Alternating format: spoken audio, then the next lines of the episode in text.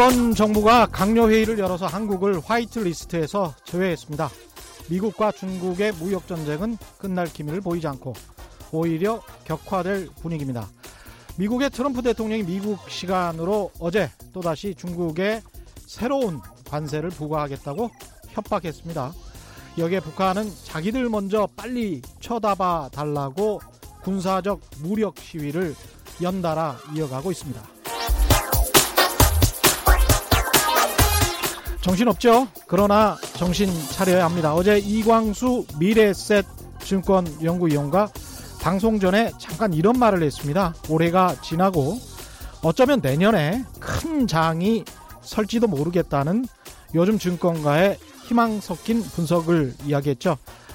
전 세계 경제의 향방은 어쩌면 미국 대통령 선거 일정 트럼프의 마음에 달려 있는 것인지도 모르겠습니다. 더 이상 극단으로 치닫는 것이 미국에도 아니 정확히 말해서 자기 지지율에도 손해라고 느낄 때쯤 트럼프가 급격히 방향을 전환할 가능성도 있어 보입니다. 그래서 지금 당장은 일본이 문제인 것처럼 보이지만 우리 경제가 당면한 가장 중차대한 문제는 사실 미국과 중국의 무역 전쟁입니다. 그에 따라 일본과 한국의 문제도 북한과의 비핵화도 일시에 방향성이 잡힐 가능성이 있습니다. 그게 부정적이든 긍정적이든 말입니다. 시장이 가장 싫어하는 것은 불확실성입니다. 부정적인 결과라도 무엇이든 확정된다면 그 다음부터는 적응의 문제이기 때문이죠.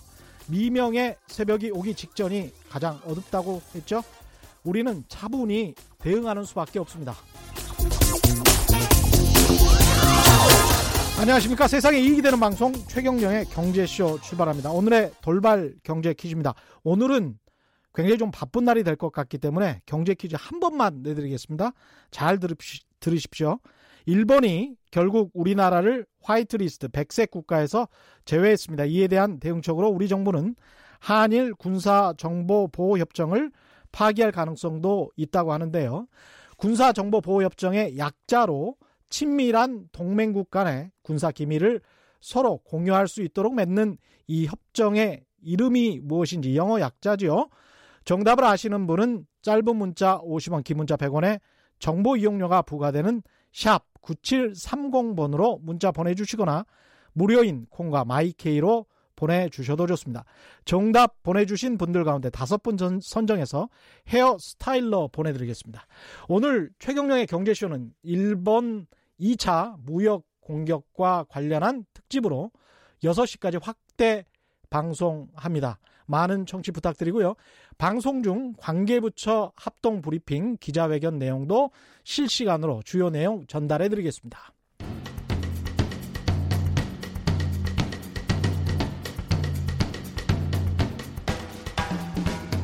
시줄과 날줄을 엮어 경제를 봅니다. 한마디도 버릴 게 없는 알토란 같은 경제 해설. 세계 경제의 99%는 트럼프에 달려 있다의 저자 곽수종 박사의 대한민국 경제 대전망. 네, 안녕하십니까. 경제 고수만의 탁월한 식견과 통찰력으로 경제 이슈를 분석하는 경제 시선 오랜만에 나오셨습니다. 예, 오랜만에 뵙습니다. 예, 박수종 경제학 박사 나오셨습니다. 안녕하세요. 예, 안녕하십니까. 마침 잘 나오신 것 같아요. 그 예. 세계 경제는 트럼프에 달려 있다. 99%가 오늘 제 오프닝이랑도 좀 비슷한 내용인 것 같은데 예. 지금 일단 일본 이야기부터 안 할래야 안 할 수가 없습니다. 그쵸? 그러다가 이제 예. 미국 또 전문가시니까 예. 오늘은 어떻게 보면 이제 그 전에 전병서 소장이 중국경제금융연구소 소장이 네네. 나오셔서 네. 중국의 관점에서 이걸 자꾸 바라봤단 말이죠. 네. 그 관점도 굉장히 좀 가치가 있는 것 같고요. 네. 미국의 관점에서 좀 철저히 바라봐 주시면 네. 냉철하게 현상을 이해하는 데 도움이 될 것 같습니다. 네. 일단은 일본이 어, 한국을 화이트리스트에서 제외했습니다. 지금 네. 상황을 어떻게 이해해야 할까요? 어, 20세기의 국제 정서를 놓고 보면 네. 소위 말해서 냉전 체제였지 않습니까? 네. 그럼 냉전 냉전 체제에서 소위 이데올로기적 다툼을 할 때 분쟁 지역은 동유럽 지역이었죠. 네, 그렇죠. 그 당시에 분쟁은 주로 이제 전쟁, 하드웨어 전쟁이 많이 벌어졌었습니다. 네. 뭐 부다페스트 소녀 거리 이야기도 나오고 하는 게. 맞습니다. 21세기에 접어들면서 이제 새로운 패러다임이 바뀐다, 뭐 지각 변동이 일어난다, 세계 경제 판이 바뀐다라는 이야기를 할 때 우리가 new normal 또는 new 패러다임 이야기를 했지 않습니까? 예.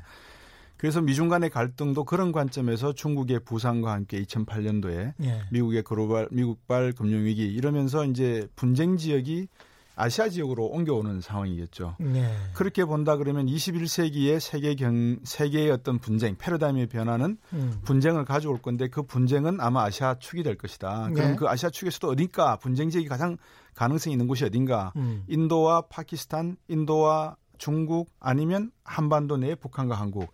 근데 지금 벌어지고 있는 상황을 보면 한일 간의 문제는 결국 한반도를 둘러싼 북핵 문제와 그다음에 미중 갈등 속의 한반도와 한일 갈등 속의 한반도. 그렇죠. 한국이 바로 그 소프트웨어 경쟁의 전쟁에 음. 소용돌이에 지금 들어가 있다. 차선 속의 태풍이다 이렇게 보여지는 것 같습니다. 과거에는 하드웨어 전쟁이었고 그리고 예. 냉전 시대였는데 지금은 소프트, 소프트웨어 전쟁이라는 말씀이시죠? 경제 분야라서. 경제 예. 분야라서. 예.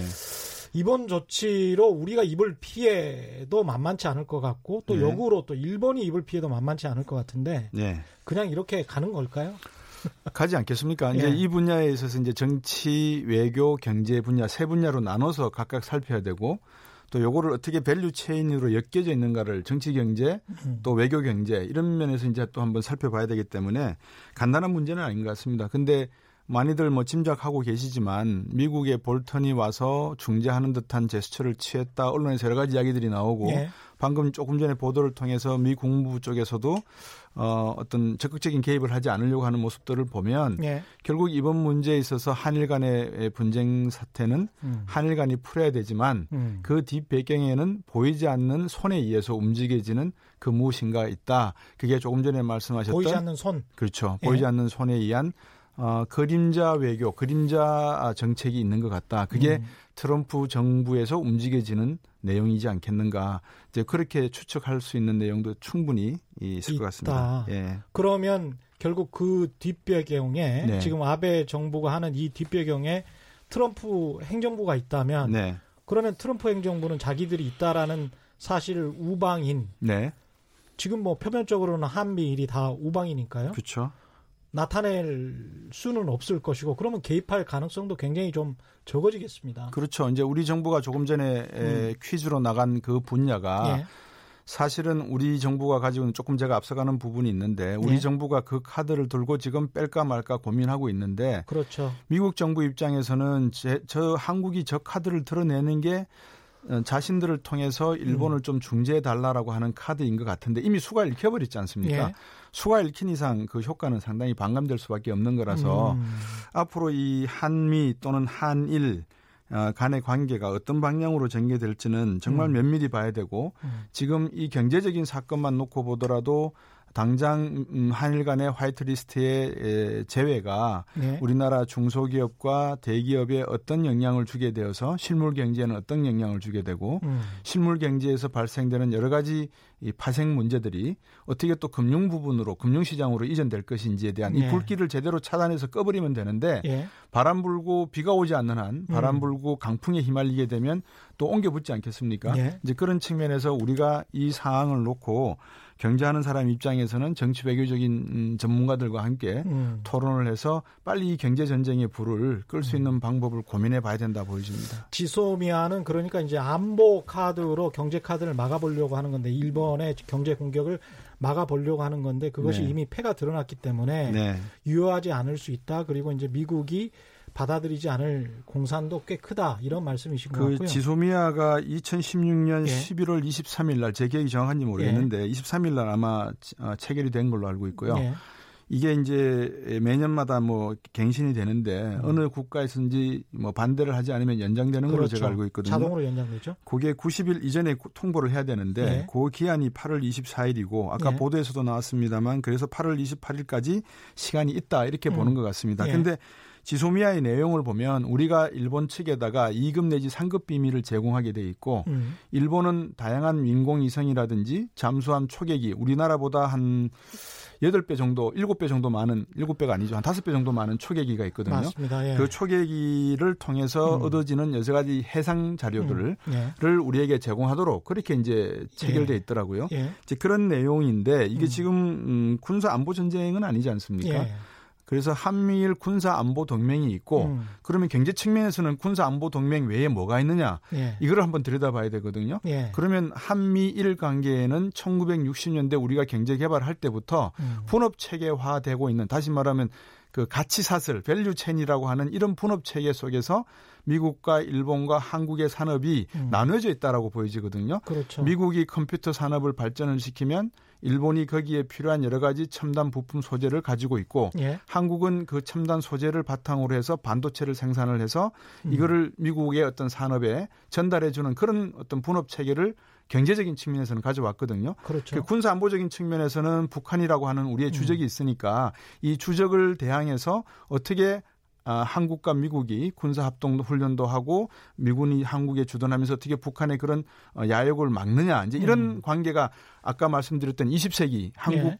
한반도를 둘러싼 전반적인 분위기였단 말입니다. 네. 근데 시대가 변하면서 음. 21세기에 들어와서는 한반도 내에 문재인 정부에 들어와서 또 음. 과거에 민, 어, 문민 정부나 국민의 정부 시절에 음. 다양한 그 한반도의 긴장 완화를 위해서 노력했지 않습니까? 네. 이런 정치 외교적인 내용들이 경제 부분과 함께 이제 뒤섞이면서 네. 새로운 패러다임으로 변하고 있는 상황이다. 음. 그래서 이거는 미국도 일본도 한국도 한 번도 접해보지 못한 그런 음. 내용인 것 같습니다. 지금 4시부터 정부 서울청사에서 관계부처 합동 브리핑 기자회견을 하고 있는데요. 관련된 소식들이 계속 나오고 있습니다. 소재 부품 산업에 있어서 국산화 중장기 대책을 추진하겠다는 내용, 홍남기 경제부총리가 계속 이야기를 하고 있는데요. 피해 기업에 대한 관세 유예 등 세금 혜택 추진 주로 한국 스스로 다잡을 내용들, 중장기적 내용들이 많이 나오고 있고요.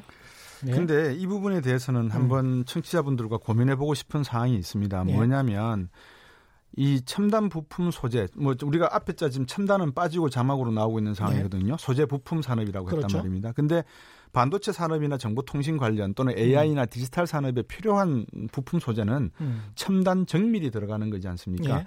자, 그러면 질문이 2010년대만 하더라도 음. 일본에 대한 수출 의존도가 한10% 11%가 됐는데 예. 지난번 최백운 교수가 방송할 때 말씀하신 것처럼 음. 최근에는 5%로 떨어졌단 말입니다. 예. 근데 5%는 우리가 가져가야 될 최소한의 음. 한계적인 부품 소재의 어, 부분이죠. 예. 예. 그러면 이 5%가 무엇을 의미하고 있는가? 음. 그리고 정말 우리가 정부가 저렇게 말씀하시는 것처럼 음. 부품 소재 산업이 그냥 하루 아침에 만들어지는 그런 건가? 근데 최태민 예. 그 SK 회장이 예. 말씀했지 않습니까? 예. 불소 이게 뭐 하루 아침에 어, 만들어지는 불화수소. 예.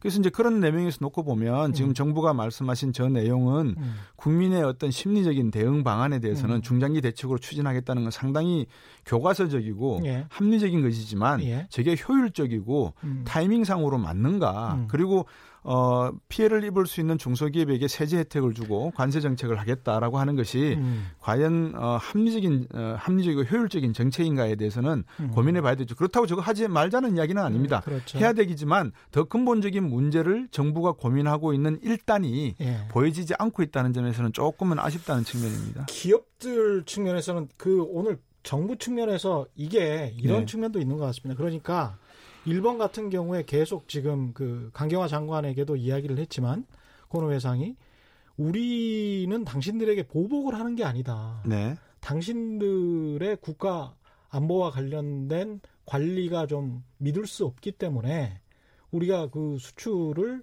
통제할 수밖에 없다. 일일이 네. 건별로 예. 이런 이야기 란 말이죠. 그래서 네. 어떻게든 이제 WTO 제소랄지 나중에 명분 쌓기 용이라고 본, 보여지는데 네. 그런 측면에서 보자면 오늘 이석현 의원이 이런 이야기를 했어요.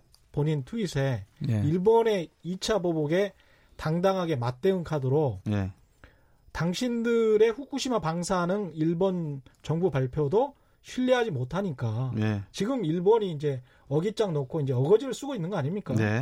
네. 그래서 후쿠시마 방사능 같은 경우는 중요한 뭐 소재가 될 수 있다 이렇게 이제 생각하시는 것 같고 예. 그래서 그것 때문에 예. 우리 외교부는 도쿄 포함해서 예. 여행 자제 지역을 좀 선평하면 안 될까? 첫 번째, 예. 두 번째 일본 식품료에 대한 검역을 강화한달지, 예. 예. 공산품에 대한 안전 검사를 강화한달지, 예. 뭐 이런 식으로 한번 해보자.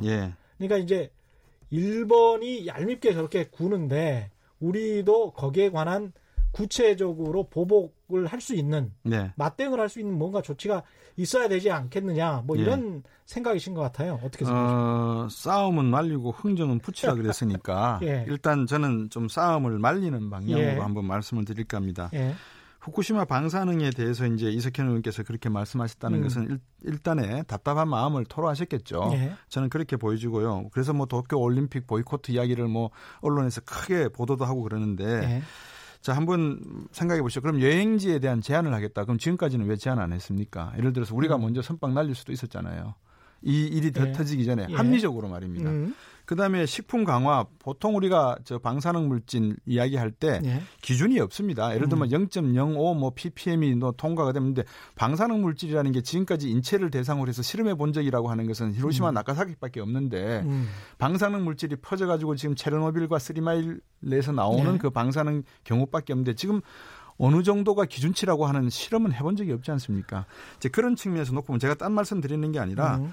어, 국회에서 나름대로 어떤 비중이 있는 중진 의원께서 음.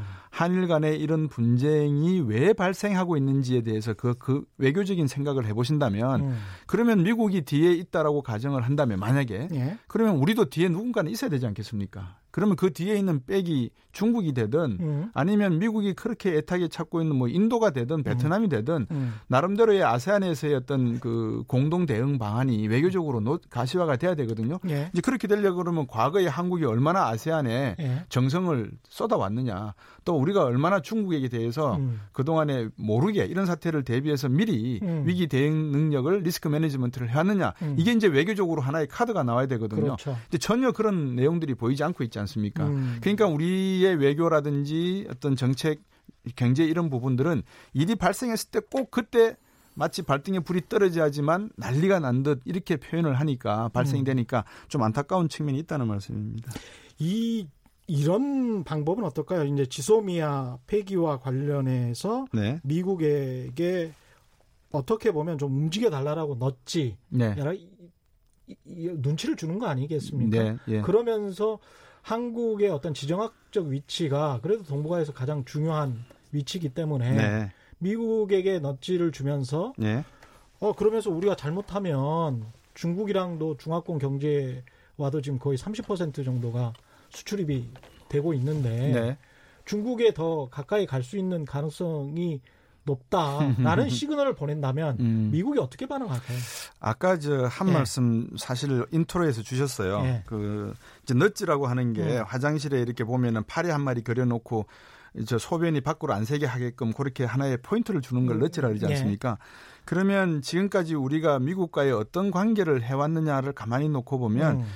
하나 확실한 것은 미국은 결국 한반도를 포기할래야 할 수가 없다는 것은 확실합니다. 그렇죠. 왜 그런 의미에서 네. 나오냐? 미국의 태평양 지역을 방어하기 위해서는 결국 한반도가 제1선이기 때문에 음. 우리를 결국 배제시킬 수가 없다. 음. 그러면 우리가 이렇게 생각할 수 있겠죠. 지금 한일 간에 벌어지고 있는 전쟁의 그 배경에 만약에 트럼프 대통령의 재선 카드나 음. 또는 북핵 과정에서 트럼프 대통령이 어, 민주당으로부터 공격받을 가능성. 예. 당신이 지금까지 북한 핵 문제 해결한다고 했는데 해놓은 게 없지 않느냐. 예. 이제 그런 과정에 대선을 앞두고 문제가 발생했을 시에 아니면 선거 캠페인 기간 동안에 음. 트럼프 나름대로의 어떤 방어가 필요하고 다른 태제가 필요하지 않겠습니까? 예. 결국 그런 관점에서 미국의 이해관계, 트럼프의 이해관계가 맞아 떨어지고 있다는 측면이 하나가 있고요. 예.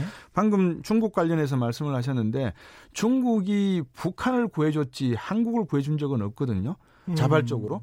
경제적으로 92년도 우리와 외교 관계를 맺고 난 다음에 우리가 97년도 외환위기를 겪었을 때 네. 연간 200억 달러 이상의 수출을 하게 됨으로써 외환위기를 돌파하는데 상당히 도움은 됐습니다. 네. 근데 그게 중국이 우리를 도와주고 싶어서 도와준 건 아니란 말씀이죠. 음. 6.25 전쟁 때 보면 미국을 한국을 도왔고 뭐 중국은 그 당시 중공은 네. 북한을 도왔지 않습니까? 그러면 그렇죠. 과연 중공이 스탠스를 음. 한국에다가 돌리겠냐는 거죠. 그러면 우리는 이제 외톨이가 되고 소위 말해서 우리가 손을 내민다고 하더라도 그렇죠. 어. 그 손을 잡을 가능성이 없다 없어 보입니다. 어. 그러면 우리는 오히려 미국 쪽에 더 가깝게 다가가서 할 수 있는 방법이 무엇인가를 지금 고민을 해야 되는데 음. 어, 이미 시기상으로 상당히 늦었죠. 이게 뭐 친미나 아니면은 뭐 뭐라 그럴까 굴욕적인 외교의 측면이 아니라 예. 모든 국가 상황에 있어서는 이해관계가 있지 않습니까? 국가의 이익에 무엇이 합당한 것이냐, 음. 합당하다고 되는 게 아니라 그게 정의로운 것이냐, 아니면 음. 효율적인 것인가도 따져봐야 되잖아요. 예.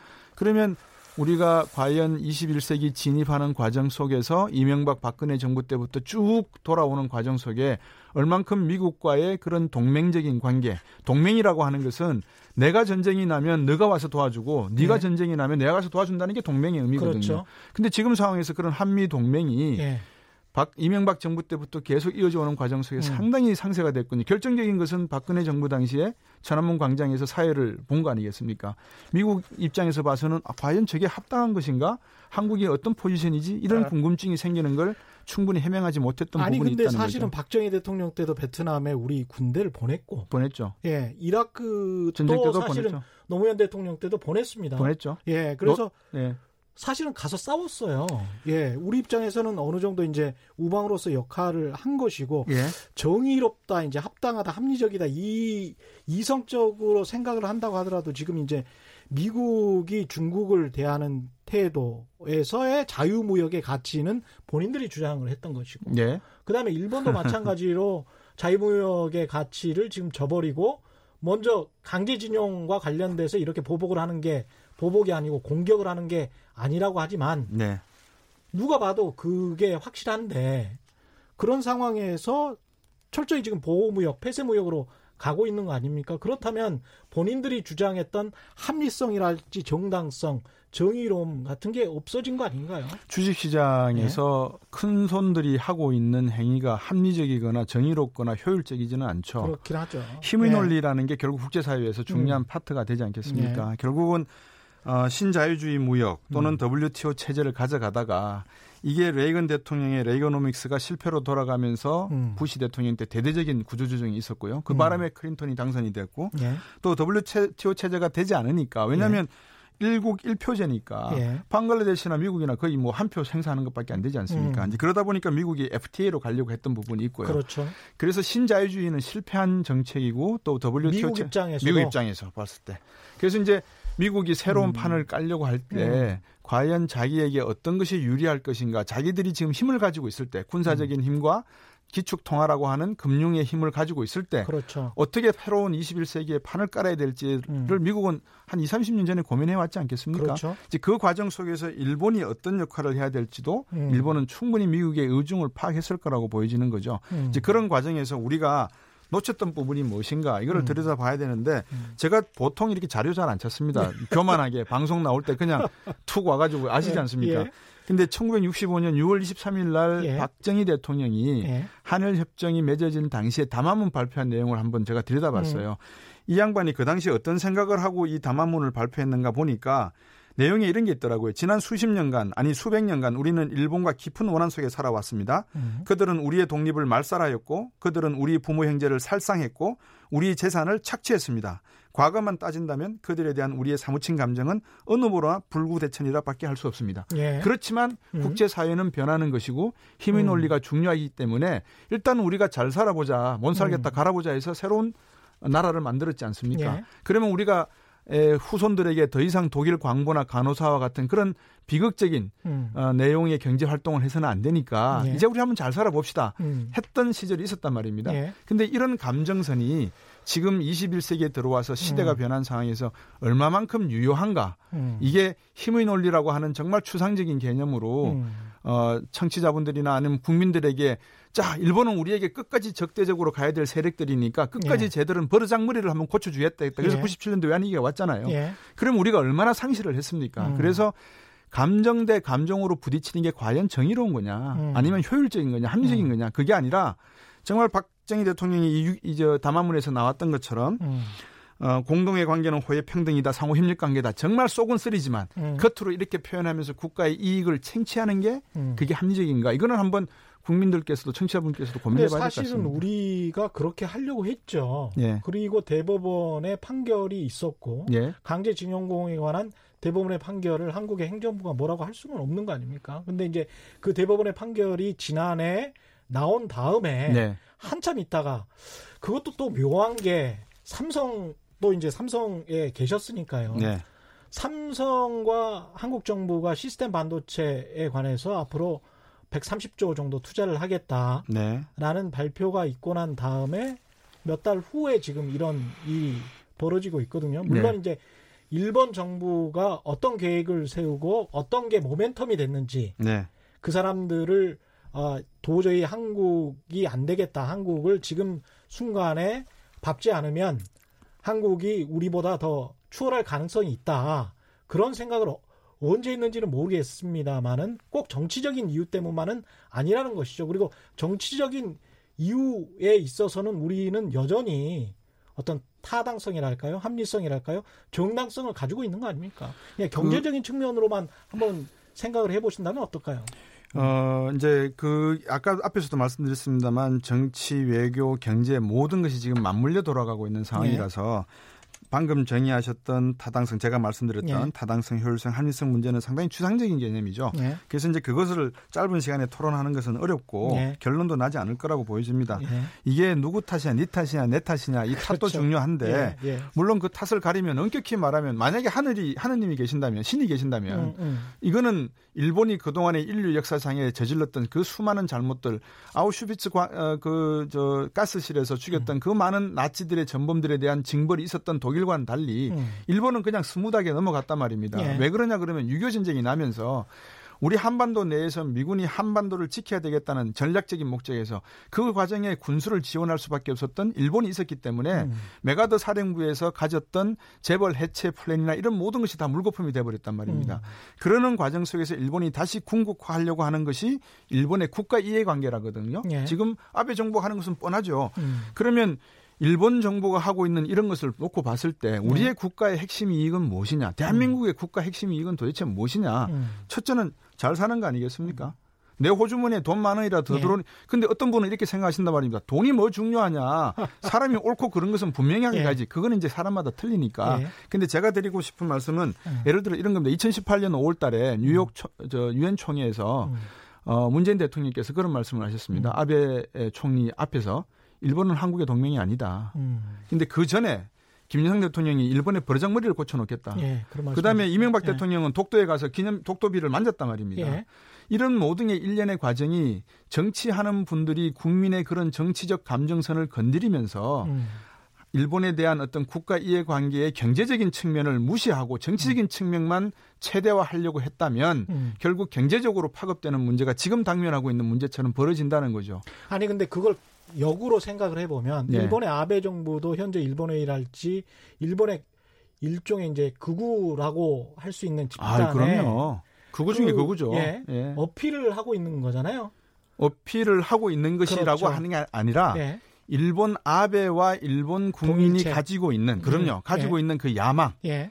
대동아 공룡권을 실현하지 못한 어. 것에 대한 영속적인 내용들을 아마 실현하고 싶어서 헌법 예. 개헌을 하고 싶은데 141석밖에 못 얻었고 음. 168석을 채워야 되는데 그런 모든 과정에서 벌어지고 있는 것을 해석하는 사람들마다 각각 다른 거죠. 아 지금 아베가 자기의 인기고도 떨어지니까 뭐 음. 인기도를 올리기 위해서 구구를 자극하고 있다 이렇게 음. 해석을 하실 수는 있는데 음. 궁극적인 것은 일본의 국가의 핵심 이익에 음. 관련 아베가 움직이고 있는 게 분명하다. 그러면 그 국가 핵심 이익이 무엇인가?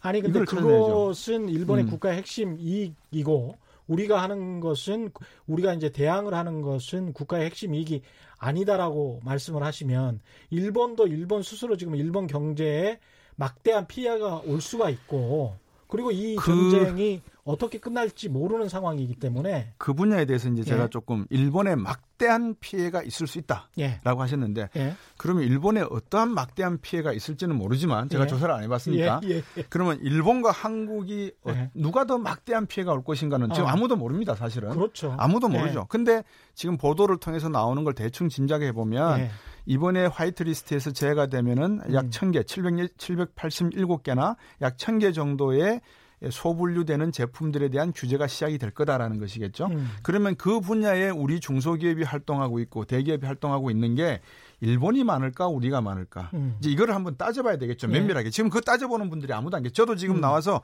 그거를 따져가지고 지금 말씀드리는 게 아니라 그냥 공부도 안 하고 나와서 제가 알고 있는 상식적 선에서 말씀드리는 겁니다 솔직히 말씀드리면 지금 이제 무역협회나 이쪽에서 많이 지금 따져보고 있을 겁니다 따져봐야 되겠죠 산자부 쪽에서도 따져볼 것 같고 그렇죠 예. 근데 이제 일반적인 상식선에서 제가 제가 알고 있는 30 몇 년간 경제학을 음. 공부한 사람 입장에서 예.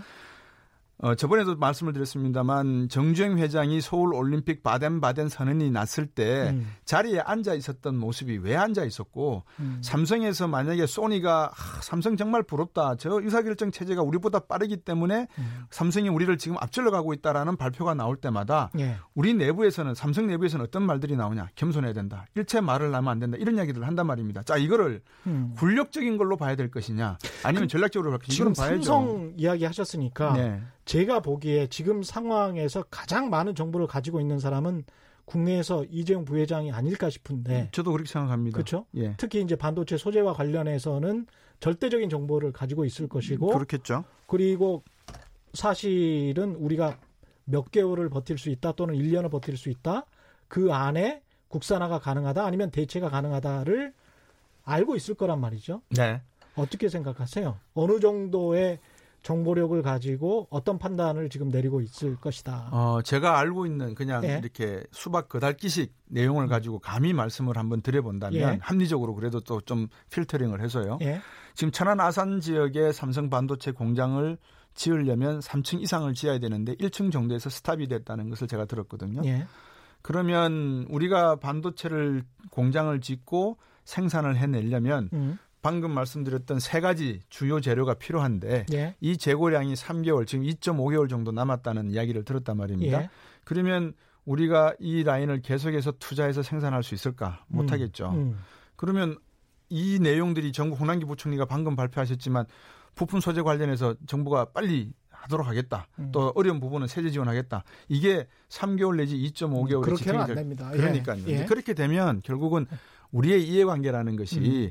자 그렇다고 우리가 일본한테 가서 읍소를 해서 음. 울먹거리면서 음. 너 우리 진심 알잖아 좀 그러지 마라고 음. 한들 일본이 그걸 받아치겠냐는 거죠 왜 음. 뒤에는 다른 사람이 버티고 있어서 음. 옆구리 쿡쿡 찌르면서 모른 척해 만약에 이렇게 가는 시나리오라면 예.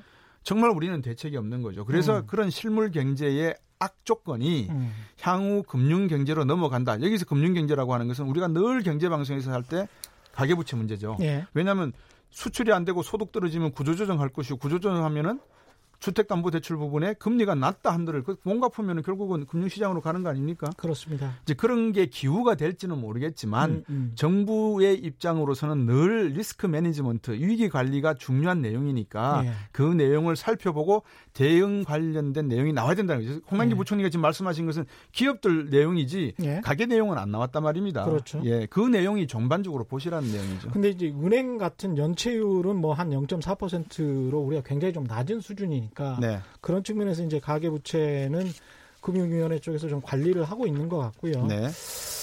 일단 그러면 좀 그 시간이 한 10분 정도 남아 있으니까 예.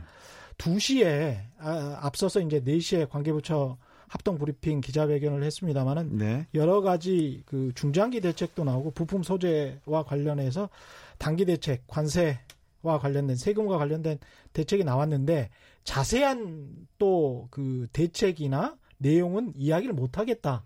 이런 이야기도 했어요. 그러니까 네. 이제 어느 정도 외교적인 카드로 남겨 놓겠다라는 뉘앙스인 건지 아니면 일본에 이제 패를 보이지 않겠다라는 건지 뭐 이런 그게 아니라 예.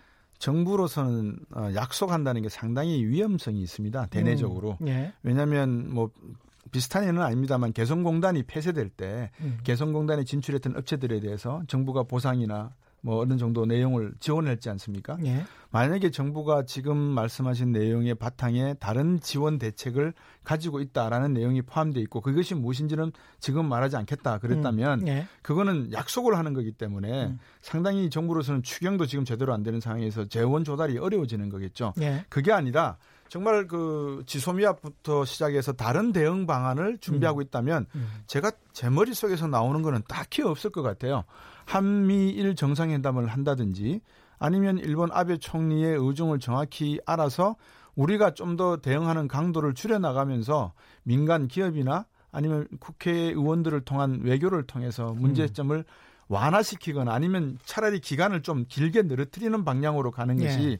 대응책이 아니겠는가 예. 그렇게 생각이 되겠지만 지금 현재로서는 딱히 뾰족한 수는 안 보입니다. 묘수는. 관계부처 합동 브리핑 회의의 핵심은 KBS 뉴스에서는 이렇게 뽑았네요. 홍당기 부총리 우리도 일본을 백색 국가에서 제외하겠다. 그냥 강대강으로 나가는 것 같습니다. 2시에 국무회의 앞서서 문재인 대통령 대국민 발언을 했단 말입니다. 네. 거기에서 이제 깊은 음, 유감을 표명했고요. 예. 우리는 막다른 길로 가지 말 것을 일본에게 경고했고 일본 정부는 끝내 받아들이지 않았다. 네.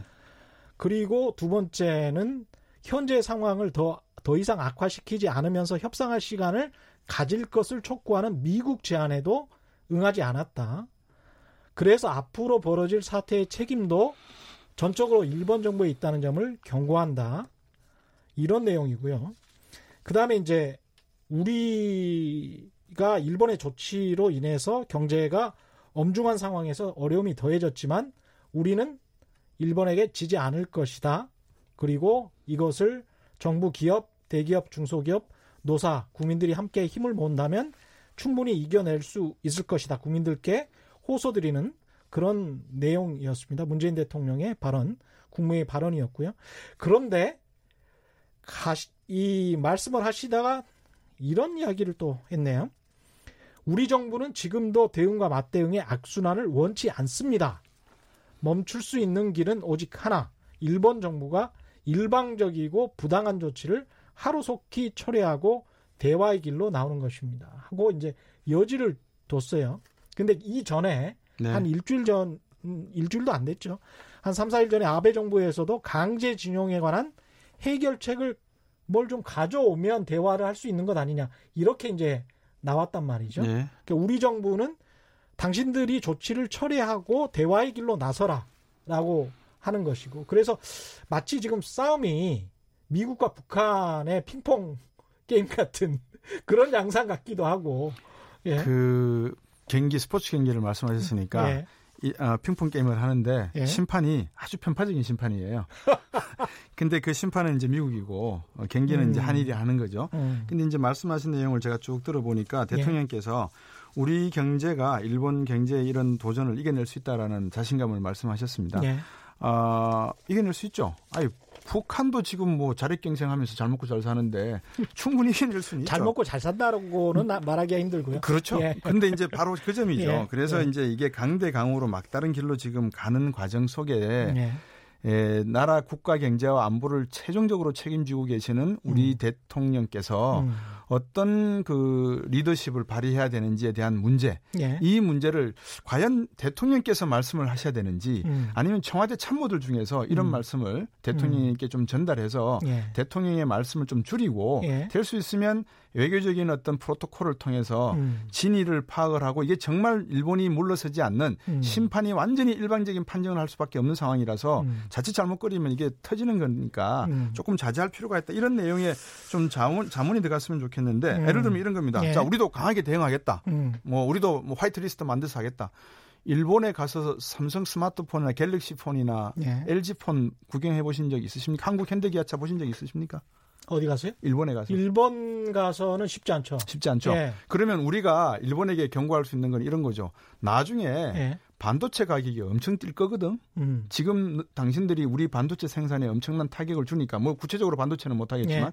정보통신 관련한 주요 장비에 대해서 당신들이 그렇게 규제를 하면 음. 나중에 여기에 우리의 독과점이나 엄청난 음, 반사 이익을 추구할 가능성이 있, 는데 음. 그때 될 경우에 아세안 국가들이나 중국이나 많은 국가들이 가격 상승을 위해서 전 세계에 인플레이션이 발생할 수 있고 음. 버블이 발생할 수도 있는데 예. 과연 미국 트럼프 대통령이 이거 대선 때 도움이 될까? 아베 당신이 지금 트럼프 대통령 제대로 대변하고 있는 거요.